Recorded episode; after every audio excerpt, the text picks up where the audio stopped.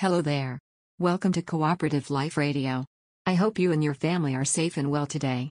This episode is made possible by the Cooperative Exchange, the new cooperator, and the Cooperative Register. Special greetings to Sarah May and Anna Marie of CISP, a cooperative federation based in Manila, and Miss Lyra of Altius Asia Group.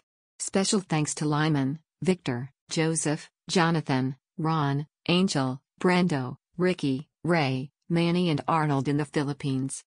In the last episode, we ran the story of our own William King.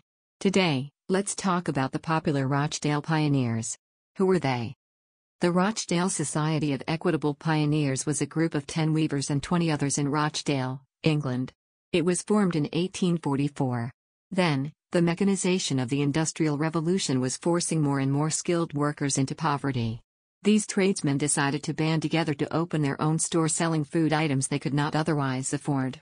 With lessons from prior failed attempts at cooperation in mind, they designed the now famous Rochdale Principles. Over a period of four months, they struggled to pool one pound sterling per person for a total of 28 pounds of capital. On December 21, 1844, they opened their store with a very meager selection of butter, sugar, flour, oatmeal, and a few candles. Within three months, they expanded their selection to include tea and tobacco. They were soon known for providing high quality, unadulterated goods. And the rest, as they say, is history. All for now, my loves.